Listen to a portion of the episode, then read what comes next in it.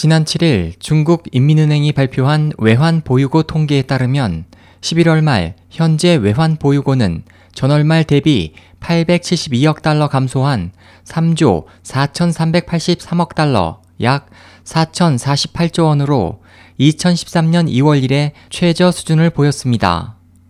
중국 외환 보유고의 예상 밖의 감소에 대해 한 시장 관계자는 이번 국제통화기금 IMF의 특별 인출권 SDR 구성 통화에 위안화가 채용되기 전까지 중국 인민은행이 위안화의 대달러 환율을 안정시키기 위해 외화 준비금을 자본으로 위화나 영내외 시장에서 달러 매도, 위안 매수, 위안 매도, 달러 매수 등의 시장 개입을 빈번하게 실시했던 것과 관련이 있다고 분석했습니다.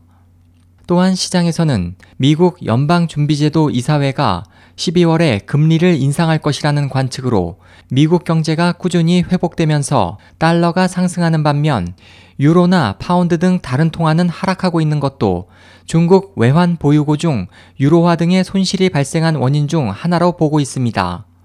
블룸버그 7일자 보도에 따르면 예상 밖의 외환 보유고 감소로 홍콩의 위안화 역외 시장에서는 7일 오후 4시 40분 현재 위안화가 전일 대비 0.41% 하락한 1달러당 6.4728 위안이 됐고 상하이 영내 시장에서는 위안화가 전일 대비 0.1% 하락한 1달러당 6.4082 위안의 종가를 기록했습니다.